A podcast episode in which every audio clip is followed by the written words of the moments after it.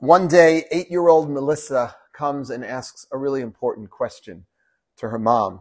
She says, Mommy, I've been thinking about this. I'm a little confused. Where do human beings come from? How did people first appear on earth? And that's a very good question, the mother answers. And it's a very simple answer because in the beginning, God made Adam and Eve. Adam and Eve had children. Their children had children. And that's how mankind, that's how humankind began. So Melissa heard her mother's answer and she wanted to ask her father the same question. Daddy, how did we first as humans appear on earth? And her dad answers, it's a very intelligent question, Melissa. You see, millions of years ago, there were monkeys. And from those monkeys, eventually the human race evolved. And now she was a little confused. And she goes back to her mother and she says, Mommy, I don't understand. How come you told me that the human race comes from God? But daddy says that we come from monkeys. And so, of course, her mother answers, darling, the answer is very simple. I told you about my side of the family and your father told you about his. anyway, I thought it was a good opener for uh, this week's Torah reading that speaks about God's creation of Adam and Eve and then placed into the Garden of Eden. Famously, God tells Adam not to eat from that one tree. You can eat from all of the trees in the Garden of Eden, but not from that one tree, the Eitz Hadat, Tov Vara, the tree of knowledge of good and evil. Now, Rabbi Soloveitchik asks a couple of fundamental questions. First of all, he wants to know, what is the nature of the knowledge obtained from this tree? Was it good or was it bad? On one hand, the knowledge the Torah tells us explicitly was going to give you a knowledge and understanding of good from evil. On the other hand, the Torah also says that after they ate from the tree of knowledge, Adam and Eve realized that they were naked. That somehow the, the, the tree gave them some sort of wisdom into something physically base and almost demeaning about themselves because it says that they were embarrassed. Now they were always naked. You know, it's not like all of a sudden they, you know, had clothing and they lost their clothing. They were always not wearing clothing. So what was it about the tree of knowledge that made them aware of their nakedness, of which they were all along? So that's question number one. Question number two is if the tree was so great, as the Torah says Eve believed it was, then why did God withhold the tree from them in the first place? If it was so awesome, it would give them the knowledge of what was good or evil, then why would God want to keep it from them? And number three, asks Rabbi Soloveitchik, if Adam was not supposed to eat from the tree, then how could he have gained from doing so? Right? the Torah says that if you eat from this, you'll know good from bad. But if they weren't supposed to eat from it, why would they be rewarded? That's like saying to some kid, you know, uh, don't do this. And if you do this, I'm going to give you a prize. So the answer to all of these questions has to do, says Rabbi Soloveitchik, with our emotions. What essentially Adam and Eve acquired through eating from the Eitz Hadat, from the tree of knowledge, was a new role for their emotions. And he's basing his opinion here on the great Ramban Nachmanides, who believed that before Adam and Eve were created, they were like almost malachim, like angels. They were basically naturally intuited towards following God's will, to serve Hashem. Their entire essence, Adam's entire intellect and emotions were exclusively identified with following God's will. And after the sin, their emotions began to drive their actions. They began to develop their own sense of desires and agendas, some of which would lead them to following God's will, and some not. Some constructive, some self-destructive. Rabbi Soloveitchik explained that after eating from the tree of knowledge, our emotions became neutral. Initially, they were all, like everything about Adam and Eve, was geared totally exclusively towards their connection to God. But after the sin, those emotions were neither good nor evil. They just became neutral. And this explains how the Mishnah, the oral tradition, explains the opening verse of the Shema. What do we say after Hear, O Israel, the Lord is our God, the Lord is one, Shema Yisrael, Hashem Elokeinu, Hashem Echad? We say, V'ahavta et Hashem Elokecha b'chol levavcha. And you will lo- love the Lord your God with all your soul. What does it mean to love Hashem with all of your, not your soul, b'chol levavcha, with all your heart? What does it mean to love God with all your heart? The Mishnah says, Bishnei yitzircha, with both of your inclinations. B'yetzer tov, with your good inclination, ubiyetzer hara, with your evil inclination.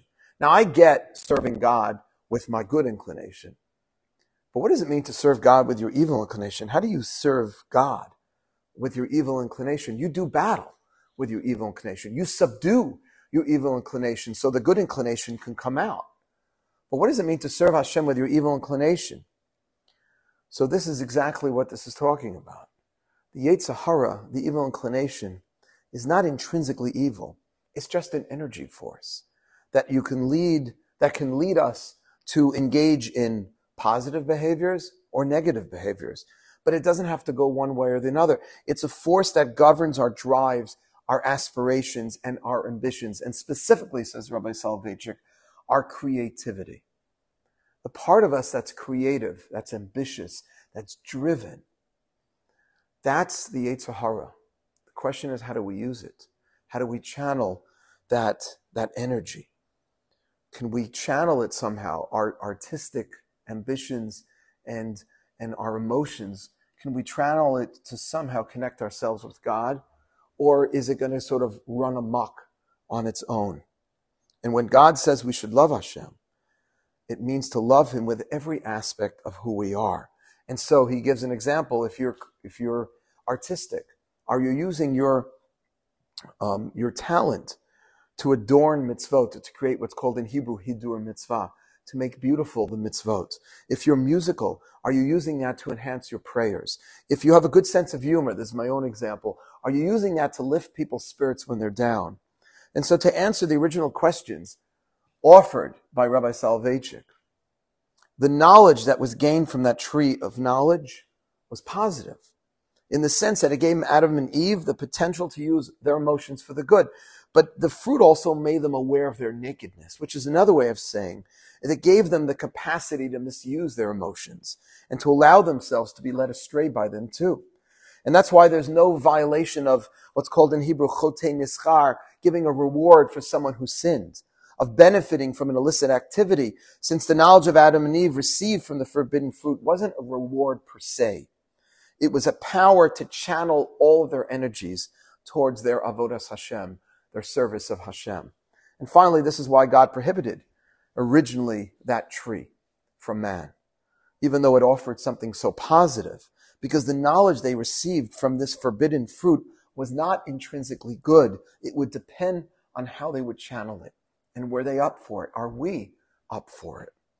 Our emotions are not inherently good and they're not inherently bad.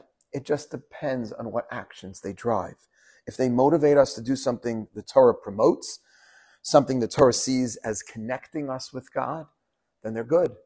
If they compel us to do something which the Torah forbids and which will create distance between ourselves and Hashem, then they're not good. Compare this, or really contrast it, to Christianity, Rabbi Soloveitchik taught. Other philosophies also, not just Christianity, which believe that emotions are always good or bad, that they can't go both ways, like love. Love in certain philosophies is, are always a good emotion. Hate, always bad. Judaism does not agree with this. Judaism believes that sometimes love is good, but not all the time. Loving the right people, wrong people could be really destructive. And also hate. Hate sometimes, as far as the Torah is concerned, depending on the situation, is also an appropriate emotion. It could be bad if it's against a fellow Jew who's innocent, but if it's against a tyrant like Hitler, Yamach Shemo, then that's a good thing, actually. The correct response to Hitler was hate and indignation and emotions are necessary in order to be able to oppose evil tyrants like a Hitler. And that's in part, says Rabbi Soloveitchik, why Christianity reacted so poorly to the Holocaust. Why, asks the Rav, would someone like Albert Schweitzer, an influential German theologian and physician, recipient of the 1953 Nobel Prize, why would he not protest against Nazism? And the answer is because he believed that the emotion of hate is always bad. Love, always good, even when it's directed at something evil. Judaism believes emotions are neutral and therefore they can be employed for the good and for the bad. Use this example nuclear science. Right? If you used a power plant, a nuclear power plant, it can provide cheap and clean energy, but it can also devastate an innocent population. It just depends on how that force is employed. The same is true of our emotions. And this is difficult because in our society, I think, we are trained to believe in our emotions, to go with our emotions. If you're feeling something, go with it. If you're not feeling something, don't go with it. And that is not entirely a Torah perspective. We see this a lot in romantic relationships. Two people fall in love, they have this tremendous chemistry and emotional connection, but they're not good for each other. They bring out the worst in each other, right? Their values are not aligned. Now, in our society, we're taught basically chuck the values, forget about what you're thinking, just follow the heart. Listen to your heart. Listen to your heart. I can't sing it. It's a great song, but it's not really what the Torah is teaching us because our emotions tell us a lot of things. We get lots of feelings. How do we know which feelings to follow and which feelings to, I don't want to say suppress, but kind of try to channel differently? And that is, of course, where are those feelings leading us? What actions are those feelings propelling us to take? That's the reason we were given a Torah as a guide to know desirable from undesirable behavior. So we can ultimately know when to go with a certain drive and emotion and when we need to channel it a little differently. And I'll end with a story. I'll never forget this. At the very beginning of MJE, you know, we have 377 matches. That's pretty impressive. 24 years, people who met through MJE. First couple I ever met. I'm not going to mention their name. And it was back literally in 1998 when we first started. This couple met at our first kickoff Shabbat dinner. And they had this amazing connection. They fell in love. And after about a year to two years, some time there, they got engaged. And in all that time, the woman was beginning to draw closer to Torah, to mitzvot, to her Judaism, to a life of religious observance. But the guy had no interest. I actually knew him from my childhood in Queens. Good guy but not spiritually oriented, not, did not see the value in living a life of Torah and mitzvot. And every time during their engagement, she brought up topics like Shabbat. Let's do a little Shabbos.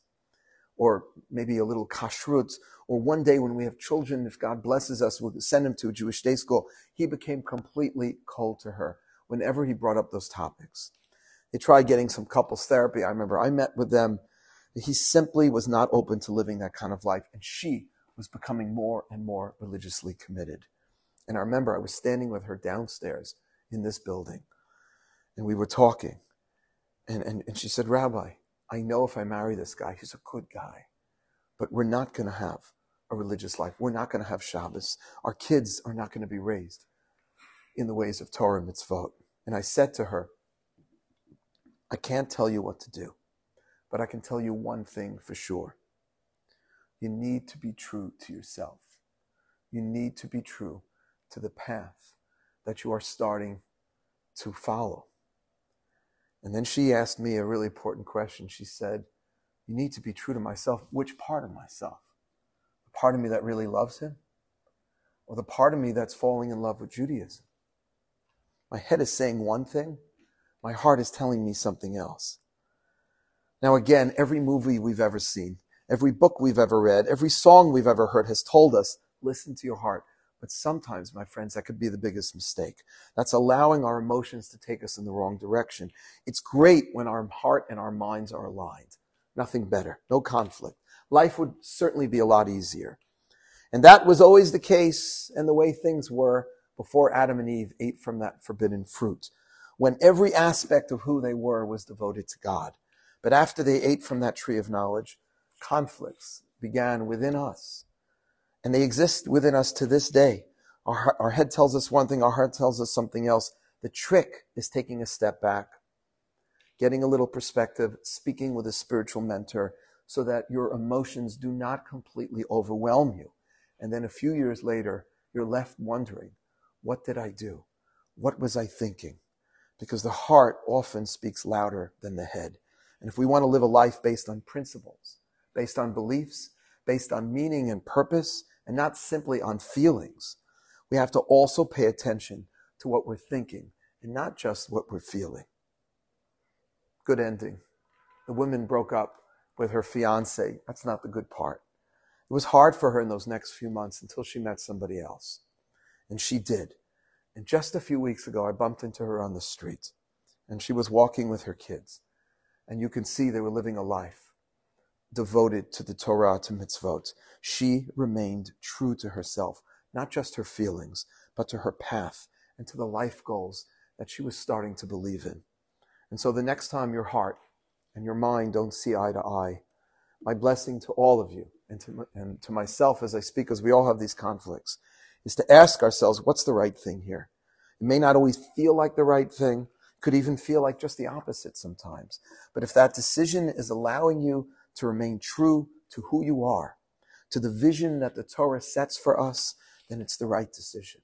May God bless all of us with the faith and the strength to stay true to that vision. And please God, in doing so, find the kind of joy and happiness that can only come from living a life of purpose and meaning. Thank you for listening.